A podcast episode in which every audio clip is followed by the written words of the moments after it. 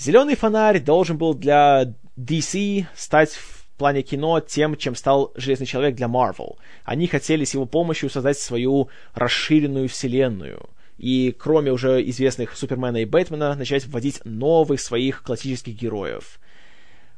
Проект был гигантский, в него вбухали огромную сумму, учитывая все его пересъемки, что-то около 300 миллионов вроде был его бюджет.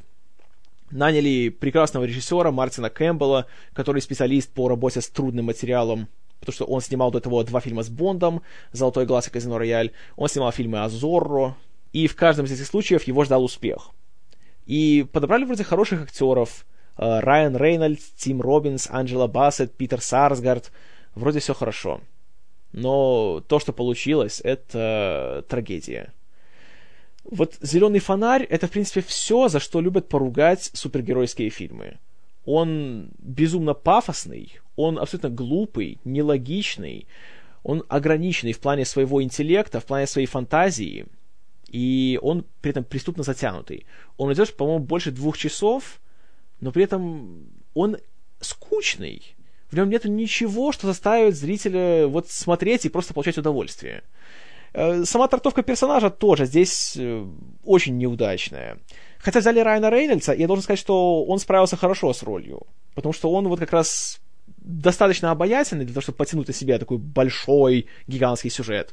Он при этом такой хулиганистый немножко, но при этом у него вот есть такой природный шарм, наверное, ему от отца достался, от Берта Рейнольдса, благодаря которому вот э, даже в плохом фильме, когда смотришь на него, он все равно притягивает к себе внимание. Это хорошо но все остальное очень-очень плохо. Сценарий абсолютно просто дырявый, как швейцарский сыр. Сам принцип того, что это супергерой, который имеет суперфешенебельное кольцо, которое дает ему зеленый костюм и позволяет ему летать, и благодаря своей фантазии он может с помощью этой своей зеленой энергии сделать все, что ему заблагорассудится, и только его воображение его ограничивает. И думаю, что «Вау! Как же это классно! Что он только может не напридумать? А придумывает это самые банальные вещи, типа зеленой зенитки. И думаешь, и это все? Вот это вот предел твоего воображения? И из-за этого экшн-сцены смотрятся на редкость тоскливо. Еще тоскливее смотрится, потому что главный злодей во всей этой истории, космическая тварь по имени Паралакс, выглядит как облако кала. Причем я, я не преувеличиваю. Он большой, бесформенный, коричневый, и у него такие вот змееобразные щупальца изо всех концов вылазят. И выглядит реально просто как куча фекалий. И думаешь, Райан Рейнольдс против космического Кала! Э, знаете, нет, это не так круто, как кажется. И в целом, как-то фильм какой-то такой бездушный. Создается впечатление, что всем его создателям, в первую очередь режиссеру, абсолютно неинтересно то, о чем они снимают. И даже, казалось бы, большие крупномасштабные экшн-сцены, которые должны приковывать тебя к экрану, которые должно дух захватывать, на них просто зеваешь, сидишь. И ситуацию не облегчает то, что актеры второго плана просто ужасны.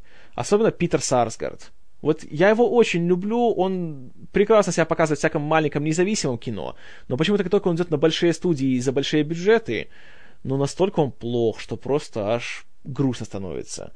И здесь его злодей, доктор Гектор Хэммонд, это просто ходячая карикатура, причем в плохом смысле слова.